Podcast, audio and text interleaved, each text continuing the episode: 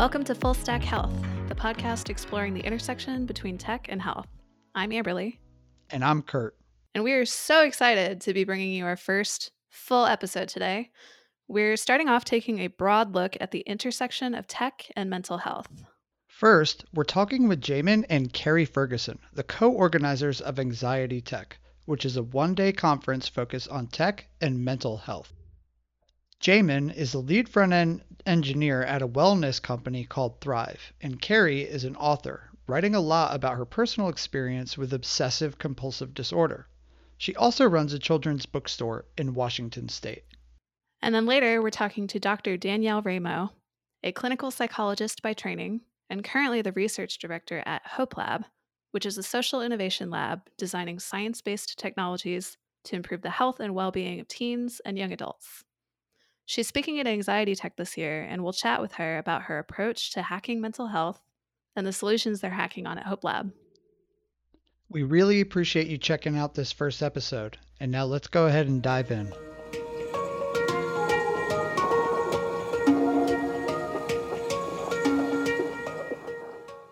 All right, today we are so excited to be talking to Jamund and Carrie Ferguson. Uh, welcome, y'all. Thanks for thanks for chatting with us. Thanks for having us. We're excited. um, just to start off, uh, would y'all just introduce yourselves? Sure. I am Carrie Ferguson. Uh, and I'm Jamund Ferguson. and we are we we are co-organizing Anxiety Tech.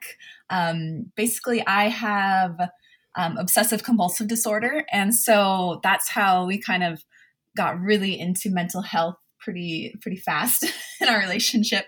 Um, I had to, you know, get get help for that. And it was a really a hard strain on our family. And Jamund was really supportive because he has a lot of mental health issues in his family as well. So he was really understanding.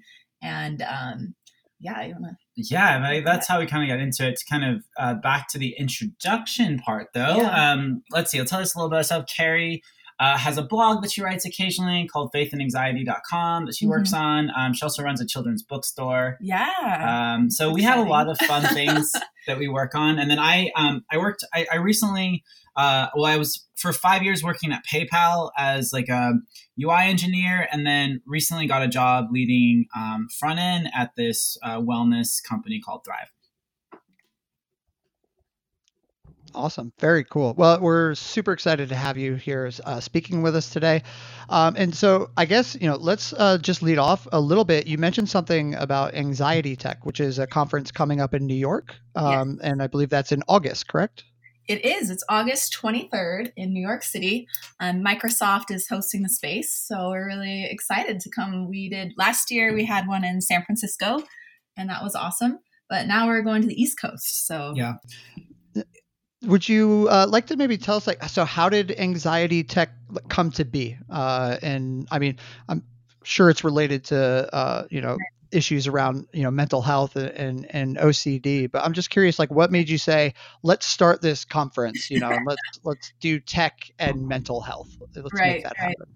Yeah um i'll comment on that. So well, first of all, Carrie has an event planning background. She used to, yeah. she has this degree from BYU in recreation management and worked for like as an event planner. And so mm-hmm. doing events, um, I of course organized like being involved in tech for a super long time. Like when I was at PayPal, I was always organizing like internal conferences and JavaScript events. And so um, events are something that are important to us and something that we sort of have, I don't know, a connection with. Yeah. I attend a lot of conferences, go to a lot of concerts, things like that. So it, I guess it was when when we were sort of once Carrie got help for her, her anxiety challenges that she really kind of dealt with like undiagnosed properly for mm-hmm. like 10 years. But once we started getting help for that and like realizing like, wow, isn't it amazing how much better things can be?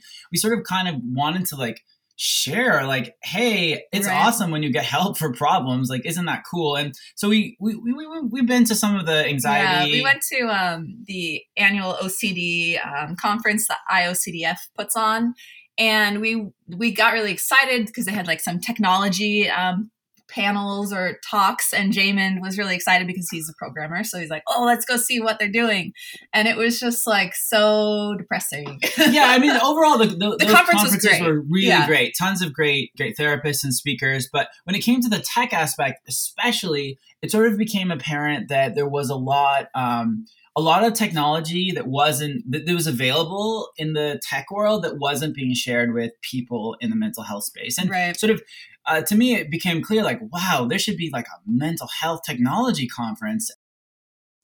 So really quickly what does IOC, you said iocdf what does that stand for? That is the international ocd foundation. And so yeah they're a really great resource for anyone who has obsessive compulsive disorder um, they have yeah they have great resources they do an annual conference every year i think we have a few of them coming to anxiety tech this year so that's exciting too a few of their their staff so yeah, yeah. Um, hopefully they'll bring back some of that too to um, the conference that they have yeah and i'll just throw out there like um, but they're for, great for yeah. people out there dealing with mental illness um, and obviously there are a lot of us there are a lot of these organizations um, that that exist mm-hmm. that are mm-hmm. sort of big international organizations that put on events that are really helpful and you know if you're if you're someone dealing with depression or anxiety or you know a whole host of them i, I definitely recommend like yeah. checking out what's out there um, beyond you know just maybe a local therapist it's sometimes right. it's really powerful to see sort of what what are the leaders in mm-hmm. this space talking about because it might be different than sort of what your local um, people are, right. are discussing yeah so it sounds like a really a combination of your Jamund, your tech background and mm-hmm. recognizing this sort of gap in the right. conversation from the mental health side of it, the mental health right. space. Was there a particular thing that helped you Carrie in this journey that y'all were talking about um, that made you want to surface particularly the connection between or the opportunity in the mental health space with tech? Yeah, well, I think it's, I think originally we were kind of looking at, you know, a lot of, you know, there's a lot of great psychologists and therapists, but yeah, they're not like so up to date on the technology that's, that's there to use. And it's hard for them to get training on that. And I think that's originally why one of our ideas for anxiety tech was almost more for mental health professionals to be able to find out what was going on in the tech industry so that they could use different technologies in their practice. Like one of my um, my therapists here in in Portland, he was starting to get into or wanted to get into VR because um, there's certain you know challenges that people have like they're afraid of flying or they're afraid of spiders or, or, or, vomiting or different things like this that you can't really do exposures as we call them because it's like you can't mm-hmm. just be like, i'm just going to go take a airplane flight two times this week to work on my fear of flying you know because it's just cost prohibitive but with vr you you can. You can you know it's it's immersive and, it, and it's like you're taking that airplane flight. So that's really what the original i think concept was was to to bring these two industries together. And so yeah i was inspired by by my therapist and by different things that i was seeing there. Um, but then as we started planning and reaching out to the tech community we found that there were a lot of people um, who wanted to talk about the mental health in the tech community, like programmers facing burnout or stress or anxiety, different things like that. So that's kind of changed our, our vision a little bit for the conference, and we incorporated a lot more of that. And so that's why this year we have two tracks, basically. Um, one that's more um, focused on the technology that is helping mental health um, issues, and then another one with which kind of focuses on the mental health of of the tech industry and of the workers and, and people there and the, and the products that we're building yeah yeah i mean so it, it, just seems like almost like kind of the perfect storm that happened Jamund with your background and then Carrie you know with your issues and like recognizing yeah. that space I, I wanted to kind of sidestep a little bit and mm-hmm. just ask um, how how difficult has it been dealing with being so public and vocal um, about your issues with anxiety uh, and like what you know did it take a while for you to get comfortable before like you said hey let's have a conference and like i'm going to start a blog. I'm curious if you could maybe talk about that for a second. Sure yeah so like Jamund said i kind of went for about 10 years without really knowing what was going on or accepting what was going on um, with myself and being like i don't need to get help i don't need to get help. Um, and then finally um, I something you know just clicked, and I kind of had a big breakdown, as as probably a lot of people with mental illness can relate to. You know, things just build up, and then suddenly everything implodes. And I knew that I, I had to get help because I couldn't. I just I couldn't function anymore. And so like that was a really really difficult time. And eventually, I I don't know. I had a personal blog, and I wrote a little bit about that, and I got a lot of um, on that blog was just you know friends and family. And i got a lot of positive response from people you know who who related to that. And um and then we moved um to the portland area. And uh, there was a friend who well someone who became my friend who came up and she said you know i read your I, kind of blog stalked you, you know, as we do in our in, in our uh, society today. And she said, um, you know, I have similar issues, and so we we developed this relationship based on you know, talking about our mental health with each other. And I think that was kind of like the first time I really talked about it openly with someone who wasn't in my immediate family, really.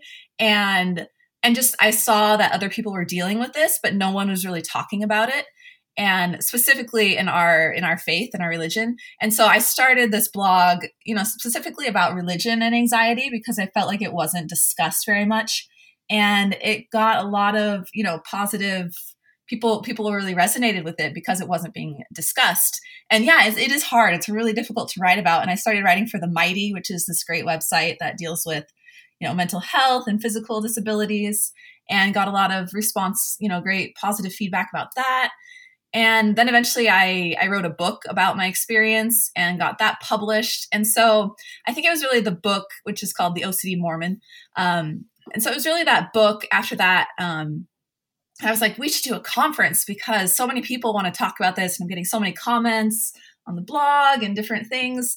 And, you know, this needs to be something that we talk about because people obviously, um, you know, want want and need help. and it needs um, to be sort of a forum to deal with those issues. And I'll, I'll comment yeah. a little bit on the tech side. Like, you know, as, as Carrie mentioned before, we didn't really go into it thinking about like the problems of tech workers, you know. No, yeah. I was sort of thinking more about you know, I literally started on a little bit of my anxiety tech journey by trying to make um, like virtual reality using the what was called React VR at the time. I was like, I'm gonna use React VR and I'm gonna make exposures for Carrie to like simulate like situations that would cause her stress so that she could put herself in those. And I was right. really, really bad at it. And I thought, well, maybe other people like know how to do this better, better than me because I'm really bad at making virtual reality apparently.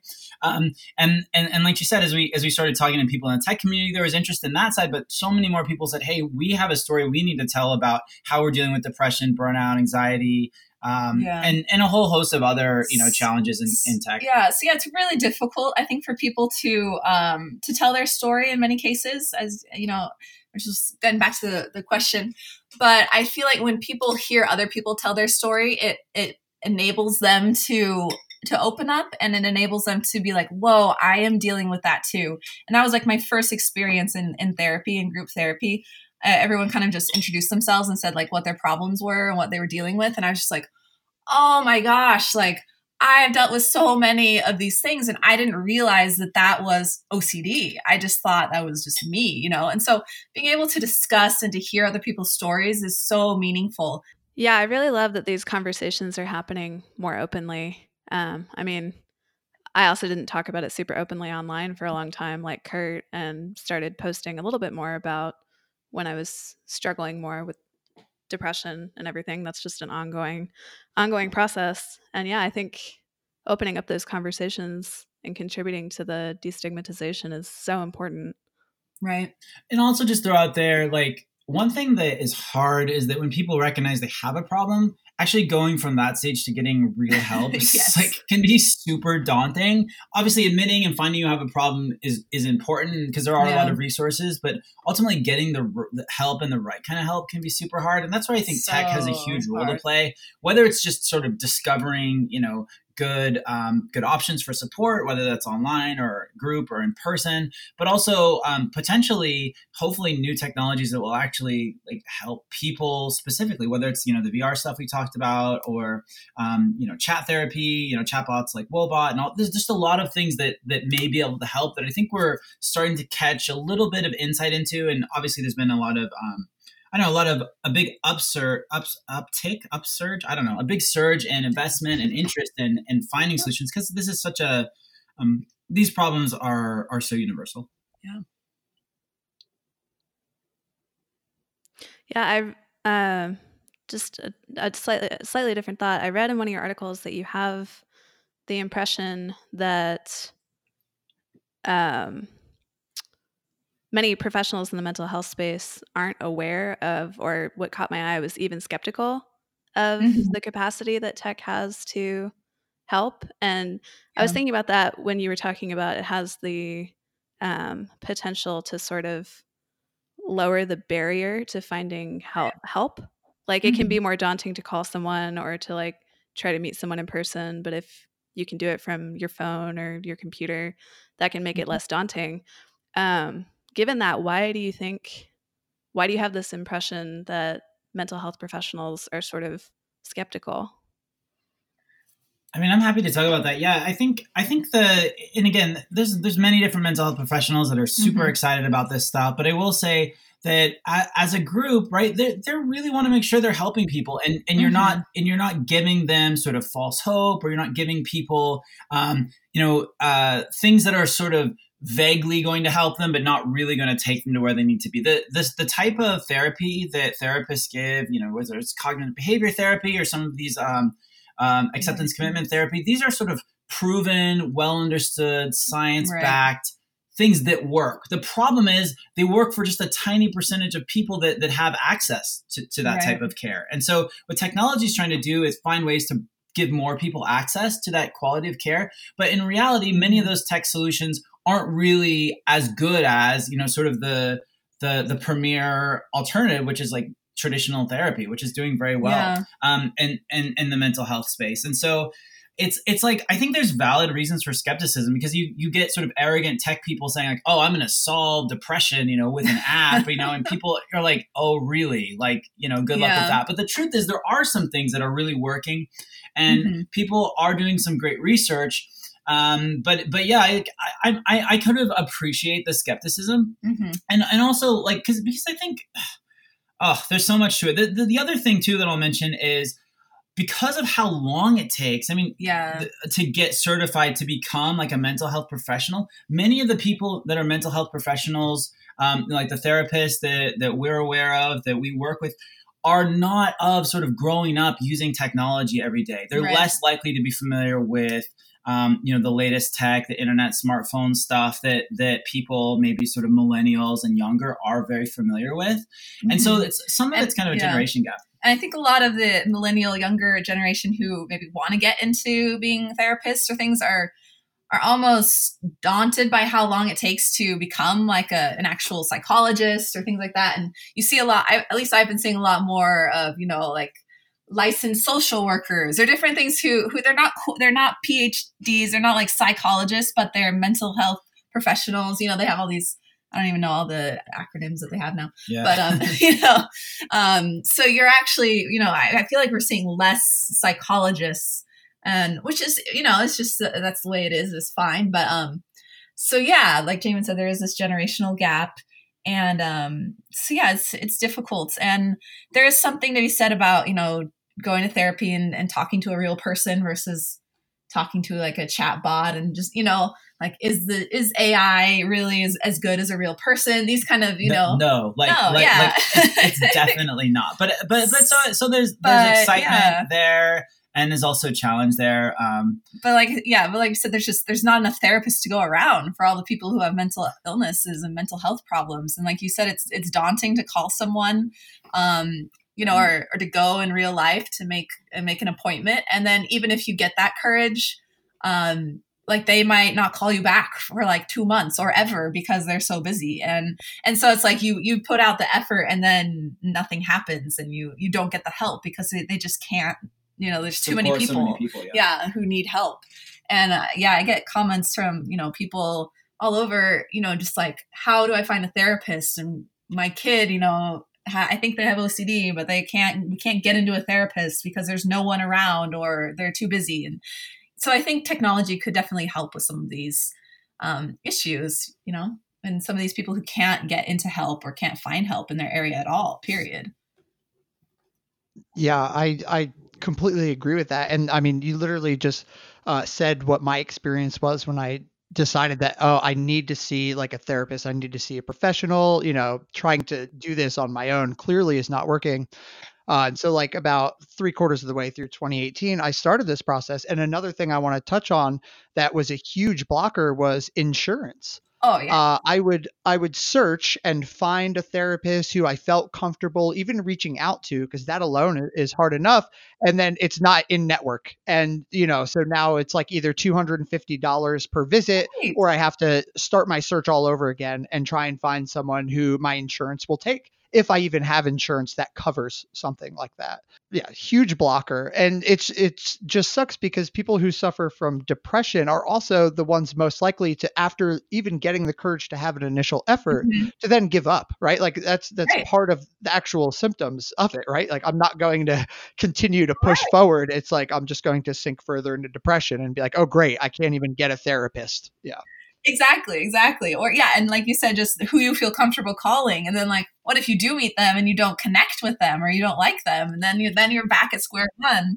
You So know, hard. it's so hard to to find a good re- working relationship with a therapist. I mean, when Carrie was having kind of her, Oh. when Carrie was having like a really bad sort of spiral a couple years ago, it was like, I, she wasn't in any state to call anybody. Like, she wasn't calling a therapist. Like, I was literally calling therapists. calling, And they're all like, you know, we were looking at, you know, um, uh, sort of, you know, tre- treatment programs where you sort of stay there for a couple of days, and those are all booked for months ahead of time. But realistically, uh, what's happening right now is that there's not enough mental health professionals to help all the people that are struggling and Yeah. so what tech is looking to fill that gap is to sort of scale that out and in many cases it's not giving them you know full on therapy but it's providing them with some help they can at least or even just sort of like more information so that they can or- understand the problem um, better. emergency care for those like months that you're waiting to get into the therapist. yeah you something know? to, something to help you while you're waiting to get the professional Yeah, care yeah.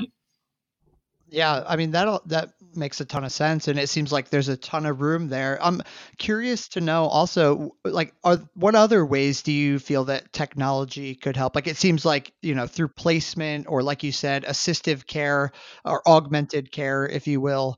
Um, you talked about VR and, and uh, immersion and be, being able to recreate situations, which was something I never thought about, but that's absolutely genius. What what other things really stand out to you that people are doing or talking about? Um, yeah. Uh, oh wow! Well, there's so much interesting innovation happening in this space. I mean, uh, I'll, I'll kind of just quickly go through a couple things. So one concept is teletherapy. It sounds super obvious, like oh, instead of going in person, like we'll do a Skype call or something like that. But Mhm. actually, figuring out how to do that well is has been a big And challenge. It's, hard just with um, even legal requirements in different Oh. states, and you know, Every state has sort of different legal requirements. You can't really do therapy across state lines. It's I mean, I mean, so there are a lot of challenges in making that work. Teletherapy is is going to help a lot of folks. There's there's a lot of technology innovation around finding you. Um, I can't remember what it's called, like precision medicine or something like that. But it's it's like finding you the exact person that's going to help you for your problems. Because one of the things about um, you know anxiety disorders and mental health issues is that like you can go to the wrong uh, the Yeah. person without the credentials and they won't really be able to help you maybe they'll prescribe you some medication maybe they'll do this or that but they're not really going to be able to um, help you get to the root of the problem that you're Right. dealing with and so fi- you know all sorts of technology that can help you better diagnose the problem and and like find the right person to help you just to sort of connect you with the right mental health professional could be really powerful Mhm. um, there's a lot of on the on the treatment side. We mentioned virtual reality, which is really cool. Um, there, there's a lot around apps that do cognitive behavior therapy, which is a, a Mhm. popular type of therapy for a lot of anxiety disorders. And and there's different ways that can be a chatbot, that can be um, some something that like reminds you. Basically, the idea is that it challenges you to um, Mhm. to sort of like if you're worried about something it sort of challenges you to like like what's the worst thing that could happen and challenges you to try and do the hard thing that you're sort of scared of yeah, um, to, to realize that it's not going to be so bad and so there's Yeah. there's a lot of apps that try to do that now and a lot of um, work that's going in there uh, like wearables. Yeah. yeah. there's wearables to sort of detect when you're having problems, but but I think ultimately this whole space is so new that I don't think like the the big solution or big answer has really happened yet. I think that people are oh, there's even like virtual reality, like art therapy, and sort of more more sort of um, interesting things that are happening there besides yeah. just like exposing people to scary things and i mean there's there's also training that that you know doctors or people who are interested in becoming mental health professionals can do online like i did an online course on cognitive behavioral therapies so i could learn more you know to help other people as well so there you know there's also trainings that that happen online yeah so. and of course like all the mindfulness and meditation apps like calm yeah. and headspace and stuff like that um and and and of course plenty of um yeah, I mean, there's a million things going on in tech with with regard to this stuff. Uh, there, there's uh, medication reminders. I mean, there's there's so many more things. I'll also mention, sorry to, to, to, keep piling on this list, is an, another another aspect is, that we haven't got to yet, and I don't know that we'll have tons of time to get into, is how is technology affecting our mental health. So kind of yeah. kind of the reverse, not technology to help us, but how is the technology like social media and yeah. um, and mobile and everything affecting our mental health negatively? And so mm-hmm. some of the speakers that we invited to speak uh, both last year and this year are talking about how do we build technology that's less stressful you know calm technology right. or, or technology that's more emotionally aware that um, can detect our emotions and, and, maybe better understand us so that it can um, serve us more effectively Going back to anxiety tech just a little bit, um, yeah. I was thinking. uh, I started my career in the nonprofit area, and we had this sort of constant sense that our our community was really engaged, but really insular. Uh, like in a lot of ways, it was like preaching to the choir with the same the same people attending the same events and conferences and things like that. Um, I'm curious if you have any thoughts on how you're trying to uh, broaden the interest in something like anxiety tech or other people doing similar things how you're trying to broaden that it's yeah. really hard. I mean, okay, so is, yeah. last year we got this venue for 700 people. We were very ambitious and we're like, this is so important. Everyone, Everyone is going to be there. And we probably sold 100 tickets. And then, like, um, you know, we had another 50 uh, sort of volunteers or speakers or, or, or other um, things like that. And so we probably had 150 people last year. And, you know, it was a great group, like, legitimately, like, some really interesting really, yeah. folks. Um, we are looking at partnering with another group called Hack Mental Health. Uh, Stephen and Anne, who are the co-founders of that group, are are going to be speaking at our conference this year. They set up these hackathons around mental health. It's mostly sort of around college campuses, but they have been getting hundreds of people at their event. I mean, there there are for me because I'm like a programmer I'm in the JavaScript community. When I first uh, last year when we first held this thing, I made this article on Medium about kind of about why I thought we needed a mental health technology conference and how it kind of reminded me the first time I went to JSConf, which is a popular JavaScript conference a couple years ago, and I met all these uh, people that were doing things, and it really inspired me to mm-hmm. to do you know to be my very best in um, in JavaScript land. And I, I felt like you know I was hoping that this would be a thing that inspired people to to really like think about like what are they doing in tech? Are they contributing to making like people more stressed out, more anxious, more push notifications cramming down your phone? Or are they contributing to making a technology that's really helping people or at least like contributing more to society? So I, I kind of thought of it um, in some ways as like a personal journey of like how can i how mm-hmm. can we inspire people to to use their amazing skills that they've learned in this crazy industry to to add more good to the world and solve some real human problems yeah and i mean it is difficult to try and um, expand the group, I guess. And we've just been really grassroots going yeah. at it, I guess, just trying to snowball, you know, getting different Twitter followers. And I mean, people, yeah, we'd love to get the word out even more. I mean, we get people like, I never knew this existed. This is so amazing. And, you know, and so as people share and uh, on Twitter and different, you know, social media, you know, apps and stuff about anxiety tech, that will definitely help. And I said, we'd love to, or I'd love to at least get more of the mental health industry in as well. Like we're pretty good with the tech users because they're using the technology. Uh, frankly, they're using Twitter. Frankly, the, the people yeah. that love our conference the most, at least last year, and I think this year it's it's the same as design and UX people because I yeah. think they fundamentally are thinking about how does this technology affect the user. And so there's there's a lot. Uh, we had a lot of interest. Uh, a lot of folks from Apple last year from mm-hmm. doing design or working on uh, some of their Apple Health stuff. We had a lot of people this year already who are coming that I know have a design and UX background, and so I don't like I don't know about all these communities. I literally am yeah. fairly stuck in my JavaScript world. And so um and and like you know, I don't I don't have a huge reach or, or a huge following or anything like that. So I would say, yeah, we're struggling to figure that out. We're trying to bridge with other people doing similar things mm-hmm. um, as much as possible, like yourselves and others. But ultimately, I think each time we have this event, I think it, it just grows organically. And I think yeah. that's frankly the way that it's going to work. It's just going to grow organically until like yeah. literally it's like 7,000 people. Yeah. And I think that's why we're also trying to go to different parts of the the US and hopefully we're, we're trying to do London next year because we have a lot of you know European and, and people in the UK who are like we want to be a part of this. So you know just as we go to different places hopefully the people in those places will be aware and then we, we're just building the community. Yeah very very organically. It's very yeah. it's difficult. Aka slowly. Slowly step by step. I don't know if that's a good answer to your question. The, the answer is we don't know. We're, we're struggling with that. we're bad. Well, it was kind of it was kind of a gotcha because I think that's a problem with most communities. It's something that a lot of people try to tackle. We learned last year that that unless your company is directly in this space, you're not likely to get your employer to pay for you to go to anxiety tech because it's not like contributing enough to people's like job that they're going to be like you know many people many tech workers have get get you know are allowed to maybe go to one conference a year if that. And so you know for them you know in javascript they're looking at you know fluent conf or js conf or you know react rally um, which I think is at the same time as Anxiety Tech this year, one of these types of conferences. And so, um, what we learned is like people are oftentimes paying for this out of pocket, so we've got to make it um, affordable for them, and mm-hmm. uh, you know, so they're more likely to come. It's funny that you mentioned React Rally because that's where Kurt and I met in person for the first time.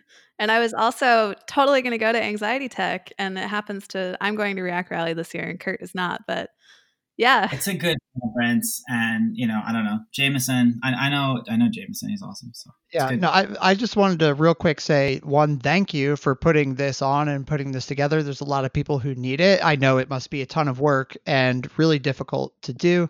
Um, yeah and so i think it's just amazing that you all are are trying to make a difference in this space and really help people. Um, yeah, and, I mean, it's been amazing uh, having you on here and talking with us, and we appreciate it so much. You are welcome. Thanks. Yeah. um, boy, I'll just I'll just say this: like, if you're interested in mental health and technology, if you want to learn more about helping people in this space, or if you want to learn how to like make tech less um, horrible for users and people.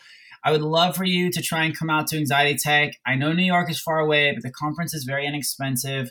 Um, and it's really a good it's a good place. It's not like a fancy conference. We're not giving you like a lot of free stuff or anything cool like that. It's just some really cool people there who are trying to make a difference in the world. Yeah. Mm-hmm. awesome. Thank you so much. Yeah thank you guys. Thank you. Thanks so much friends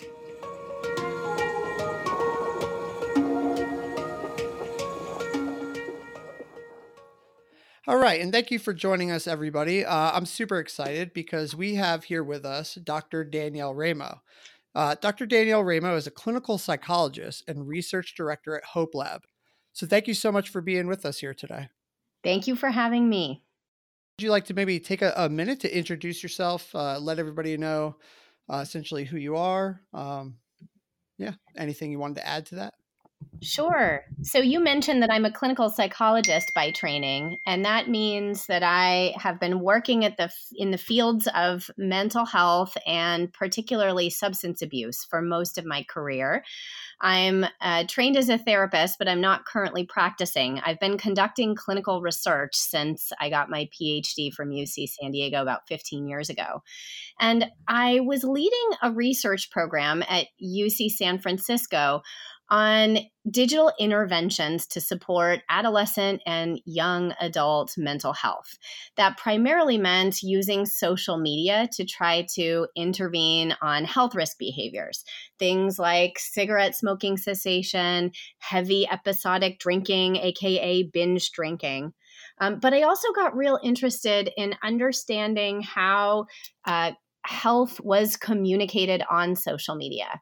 So that included everything from mental health kinds of conversations like bullying and perhaps suicidality, but also substance use. So I have some research papers, for example, in how prescription opioid misuse is being represented on Instagram or how conversations about uh, new modes of cannabis delivery like vaping and dabbing are happening on Reddit. And that led me to think about moving this research to Hope Lab because we build uh, digital tools to support adolescent health and emotional well being. And it felt like the perfect next step to do this work. How would you describe sort of what makes Hope Lab special? Because it sounds like uh, a perfect match for what you're interested in and what you're working on. And what makes it different from other sort of labs I got lucky, frankly, that Hope Lab even existed. I was uh, leading a research lab at, in the Department of Psychiatry at UC San Francisco, and there are a lot of interesting things happening in digital mental health in academic medicine. Uh, but what I came to notice is that there is a lot of opportunity outside of academic medicine to make interventions that we might know work more interesting to people, more usable, and to take advantage of the amazing opportunity that social media data provide and digital data provide to understand so much about the people that are using interventions. So I had this sense that collaboration was key. I knew that uh, human centered design was an emerging field that could help researchers think more about how to make tools that people would actually want to use and uh, incorporate a deep understanding of lived experience of users. And I started to be curious about how I might have those collaborations. So enter Hope Lab. Uh, Hope Lab, as you said, is a social innovation lab that partners behavioral science with human centered design, as well as an understanding of market viability of digital tools, specifically as they relate to adolescents and young adults. And that is a very unique partnership. That's amazing. Um, stepping back for one second, I'd be interested how you would um, how you would define human centered design for someone who maybe isn't familiar or doesn't really have a working definition of human centered design? Sure. So I am a clinical researcher by training, and I started to uh, have colleagues who would go through trainings in the process of human centered design, in sourcing information about a design process or a product directly by deeply understanding the problem itself and then innovating a solution that might be really different from the way the client or the person who has this problem has thought about it before uh, and may be quite different from how even experts have thought about it before. So, the human centered design process that was pioneered at places like Stanford and now has grown into the Stanford Design School and uh, places like the IDEO design consulting firm, as well as other firms, help uh, people think about ha- the lived experience of uh, a person or group of people that has a problem and how the problem can be uh, solved through multiple different channels and arenas. So they go out in the world, they experience the problem through ethnographic research procedures, they talk directly to uh, people who are related to the problem and source creative, innovative ways to solve that problem. And that's really different from how it's done in the clinical research world. So I'm used to uh, using theory to think about a problem, let's say something like depression, uh, and starting from there. And so, just kind of to uh, focus in on the one part where you say social media intervention, um, can you define a little bit more like what you mean by that as far as like how you're actually using social media to like target and interact with these people? Sure. So I can talk about it from my personal experience as well as what we're doing at Hope Lab. So, in my own research, I've been using social media to help people make healthy lifestyle changes. And that has included quitting smoking as well as uh, trying to reduce binge drinking among 18 to 25 year olds. So, in the case of my research program, we have recruited people primarily online and delivered evidence based treatment, treatment that we know works in a counseling setting or online. Uh, but we've been delivering it through Facebook secret groups.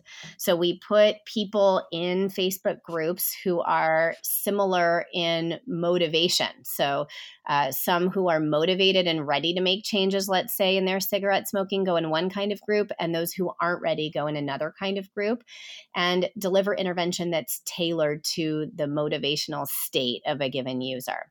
And then the clinical trials that I've been running in my lab evaluate how people are engaging with these interventions, as well as whether these interventions result in health behavior outcomes that we care about, including in the case of smoking, smoking cessation. And key there is not just to ask people, are you still smoking at the end of the intervention, but actually getting biological confirmation of whether they're smoking or not. At Hope Lab, I was very excited to find that they care also about measuring the health outcomes that we want to see change among young people. And uh, they were also using social media when I came here. And uh, I've been helping to uh, enact and write up a clinical trial of a social media based chatbot for young people with cancer. That product is called Vivibot, and I'd be happy to tell you a little bit more of it, about it. Uh, it's a chatbot that's on Facebook Messenger that's available publicly. Uh, so it's definitely it's online and listeners can feel free to take a look at Vivibot if they're interested. So it is uh, tailored to young people who have undergone cancer treatment. And that's a time after treatment is over that we know is a vulnerable time for uh, young people and a time when they're often dropped. So they're not as engaged with uh, the clinical services that are available, let's say, in a hospital system. And they're coming back into the world, into their communities, their families, their social relationships in a totally different way than when they left because they had a cancer diagnosis and they needed to undergo treatment. It's a time when young people are at risk of developing uh, anxiety disorders, depression, suicidality, and even committing suicide. So we wanted to uh, develop a tool that would be available 24 7 on a medium that young people are on all the time. And in this case, it was Facebook Messenger, delivering skills that we knew worked to improve mood among people with severe health problems. And in this case, it was positive psychology skills. So Vivibot delivers po- seven different positive psychology skills, uh, things like expressing gratitude, practicing mindfulness, which is present focused attention, conducting acts of kindness, uh, and seeing the positive in a situation that might not be going so well. I suffer with depression and drug addiction as well. Um, and you know, the, from the years of like 18 to 22 or 23 is when I think I was really at my worst. And you know, it, just having a way. Those are vulnerable years. Yeah, they really are, and I, it's just so amazing um, putting this out in a way in in which people at that age in this day and time, there wasn't Facebook Messenger when I was that old, um, but it would have been cool to have like a service that was text based or something because that was like just becoming the thing, you know, something like that. Something just like a way for me to connect with people. It felt very hard to go into a hospital and seek help uh, immediately. Like it seems like such a large jump um, so yeah, something like this just it seems amazing. I couldn't agree more. I mean, we we landed on social media as a field after a lot of different other digital media were were tried and evaluated first. So a lot of interventions, and this goes for the broader field of men- digital mental health and digital substance use interventions. Text message was definitely something that was tried early on and found to be effective in two ways, both to reach people who wouldn't otherwise be able to go to treatment. Let's say they're in a rural area, they don't have access to certain treatments that might be available face to face or to supplement treatments. So, often in mental health, things that we know work really well to improve depression symptoms, things like cognitive behavioral therapy, groups, or individual sessions. One of the key features of those interventions is doing homework. So, actually working on the skills you're learning in a treatment group outside of that group. And a text message intervention or a computer delivered intervention can help reinforce practicing those skills outside. So, just having that digital piece was shown to improve all sorts of mental health outcomes for interventions like CBT. Uh, but also, they were able to be available uh, at night and on the weekends when clinicians weren't necessarily available. And now we have a whole world of apps and social media that is a means of connecting with all different kinds of people, but especially younger people, because this media is entirely integrated into their lives. I love the idea of meeting people where they are. Mm-hmm.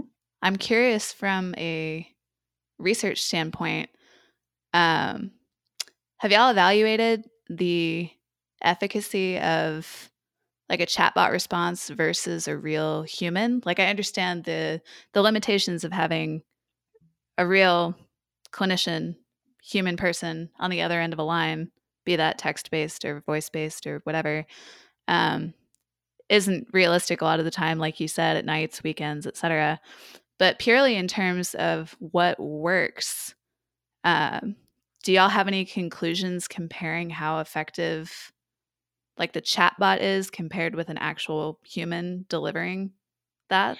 That's a great question. So, the field of chatbots for mental health intervention is really new. And that means that most trials, clinical trials at all, which means things that have actually randomized users to one group or another, uh, haven't yet come to the point where they're comparing engagement with a chatbot to engagement in a similar intervention with a human.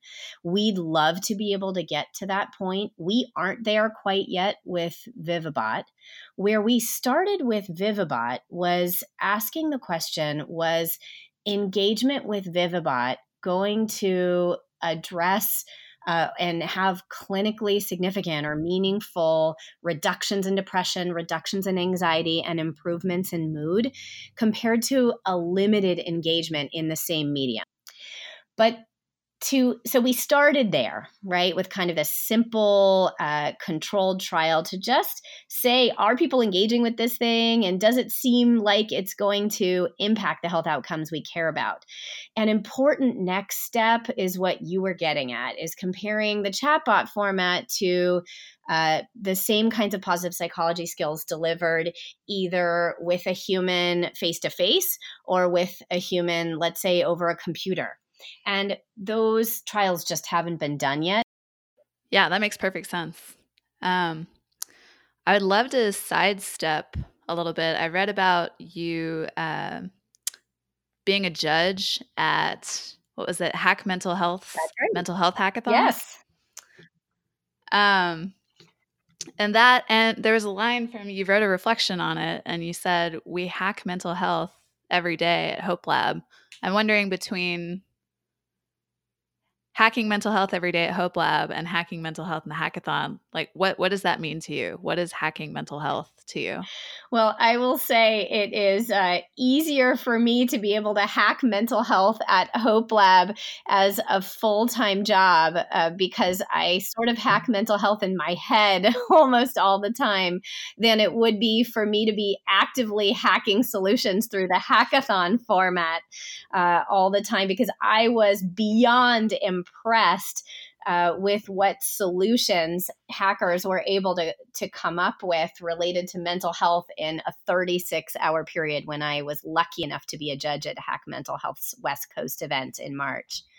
Um, so at Hope Lab, we are trying to come up with digital solutions that move the needle on mental health and other kinds of health outcomes related to young people. That requires a certain amount of iterating and hacking to get right. That doesn't necessarily mean we're hacking in the classic engineering sense. We actually don't have engineering in house at Hope Lab. We tend to do a lot of uh, consulting and partnering with firms that can help us build the tools that we are designing and evaluating at Hope Lab. But we are iterating on our solutions all the time. We don't start with a mentality that we know what works and it's going to be easy to put something out in the world that people will want to use and it will work. Instead, we come at it with an attitude of uh, curiosity.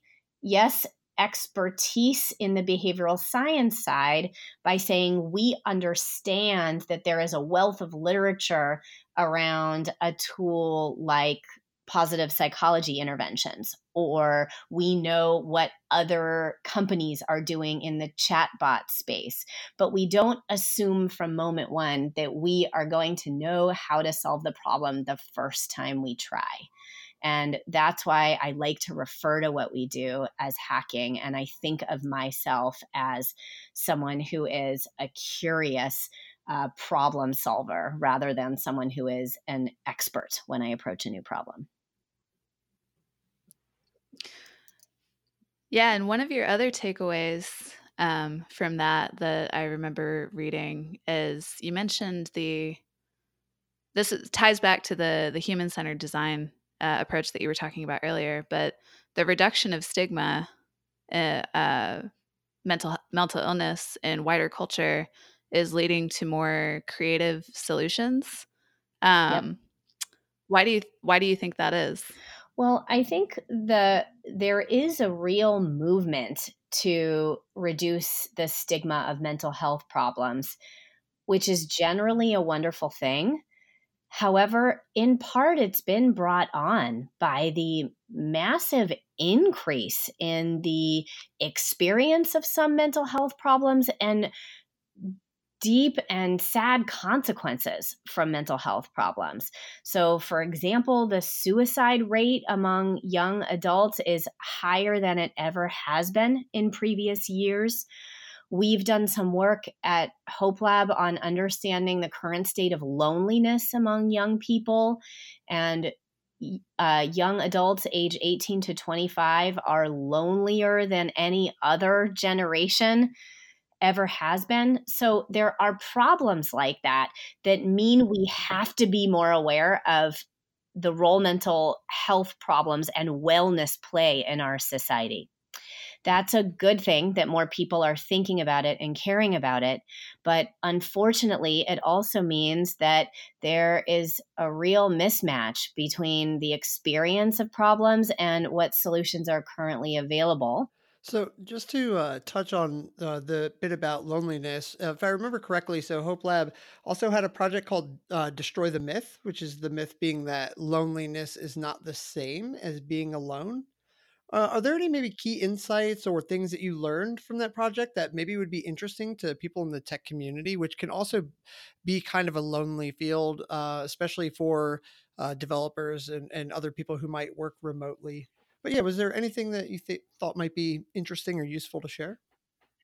Sure. So Hope Lab centered on loneliness because we found that loneliness was being experienced at unprecedented levels among uh, Gen Zers today, more so than even older adults. Loneliness was tends to be thought of as a problem of older adulthood, but uh, just looking at college students in the United States, for example, a third of college students say they felt very lonely at some point in the last month, and two thirds say they felt very lonely in the last year.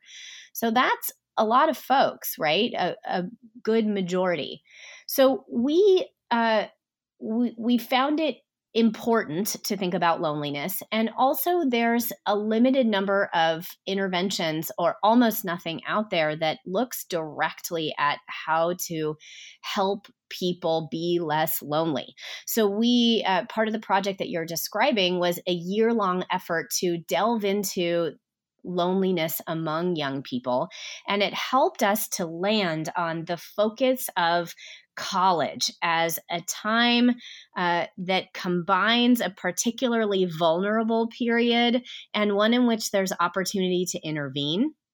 And we are developing an app right now called Nod that is supporting uh, college students making social connections uh, in order to support their own social goals. So that could be anything from networking more to making more friends to feeling less isolated at a time in their lives when people often have really high expectations of what will happen in college. That they'll meet they'll go there and they'll immediately find their tribe make the best friends of their life but often when they get there it's not necessarily the experience that they expected yeah, I can see that uh, being very true. Uh, can you maybe talk uh, just a little bit about that app? Nod. I'm pretty curious just to know kind of how that would work. Sure. So Nod allows users to meet their own social goals. So they start out by saying that they sharing if they'd like whether they want to have a particular social goal or they can just explore building connections. And we allow them to do that in two ways. The first is that we give them challenges. So these are active challenges out in the world. They're kind of mini missions that encourage students in college to skillfully socialize out in the real world. So things like dare to leave your dorm room door open this whole week, or uh, walk down the campus and look five people in the eye and say hello this week. Um, then that's sort of the external part, but there's also an internal piece that's key, which is processing setbacks with compassion. Because things don't always go so well. You might look people in the eye, smile, say hi, and they don't look up from their phones right? And that can make people feel really bad. So, how do you couple that external part with a piece of um, reducing the pressure that we can put on ourselves to always be perfect? So, we also have reflections in the app. They're short in app exercises that can help students uh, process social experiences after they happen um, to try to reduce the self criticism I was talking about and build resilience so they can go out in the world and try something again. I'm curious, are these tried and true sort of cognitive reframing techniques and y'all are exploring primarily exploring the delivery method with this app? Great question. Like it's more about access. So, a lot of digital health interventions have the luxury of being able to start with, we know what works, and we just want to put the thing in a new medium and figure out whether that actually works. So, that's what we did actually with our Vivibot intervention. We knew positive psychology skills already had promise uh, and were able to change health uh, behaviors and mental health before we came at it from a chatbot medium. So the key question there is will this medium actually be engaging and be effective for users? With Nod and the loneliness space, it's a little different. There really aren't interventions for loneliness. So we couldn't start with what works in in the loneliness space and just put it in an app and see whether people will use it. We are sourcing our content from interventions that we know work to help people improve the way they think about situations. So that is interventions like cognitive behavioral therapy as well as compassion based interventions that do already have some efficacy around other mental health problems. But to be honest, we're creating something really new because the science of loneliness is fairly new in and of itself.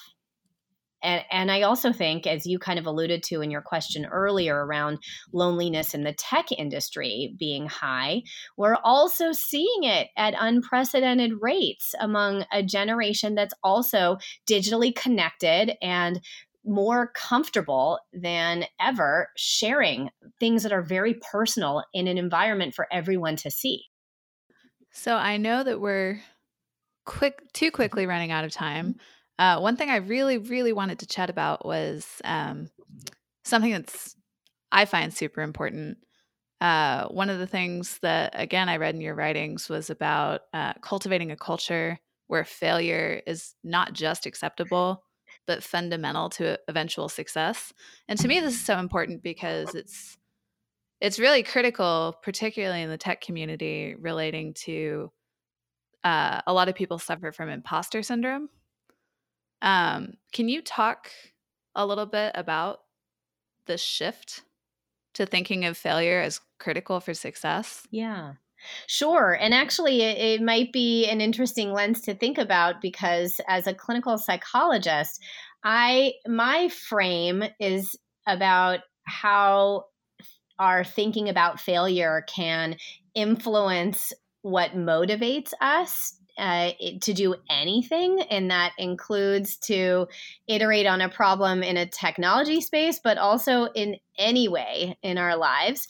So, in the motivational psychology space, we've known for a while that uh, how people think about and react to a failure situation influences so much about whether they'll try something again and whether they'll pick up after they've failed.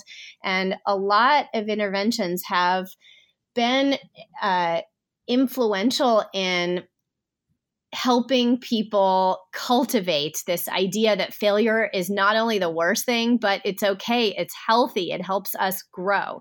So, the extent to which someone has a growth mindset, this belief that if something doesn't go well, it's because we didn't try hard enough, it helps us try harder the next time and come up with an eventual solution that will work in so many different aspects of our lives in school settings, in uh, work settings, in our social relationships, and even with partners. So, uh, having this idea that failure is not the worst thing is helpful for us psychologically in almost every aspect of our lives. Uh, so, we kind of know that on the behavioral science side. Yeah, that makes perfect sense. If you make perfection off the bat your bar for success, you'll never succeed, period. Couldn't agree more. For sure. If you if you shift it to be I guess make your goal the mindset or how how you'll react to things. Uh, like you said, you called it a growth mindset later. Make the bar learning, getting something out of it. Cool. Well, I think that is about the time that we have. Um, was there anything else that you wanted to wanted to mention? Just that if people want to hear more about what we're doing at Hope Lab, please consider coming to Anxiety Tech in New York on August 23rd. And feel free to check out our website to learn more about our solutions and our process at Hope Lab.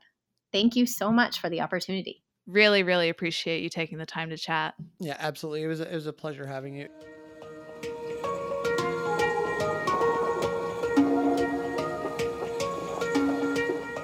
Well, that's it for our first episode. If you enjoyed the episode, we really hope you'll join us again next time.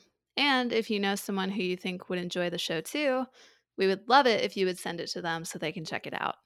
Also, if you're in the NYC area, we hope you'll check out Anxiety Tech on August 23rd. The tickets are only $25 for students and 50 in general. If you'd love to go but can't afford the ticket, DM us at Full Stack Health on Twitter. We'll give away tickets to the first four people to reach out. So thanks again so much for joining us and be well, everyone.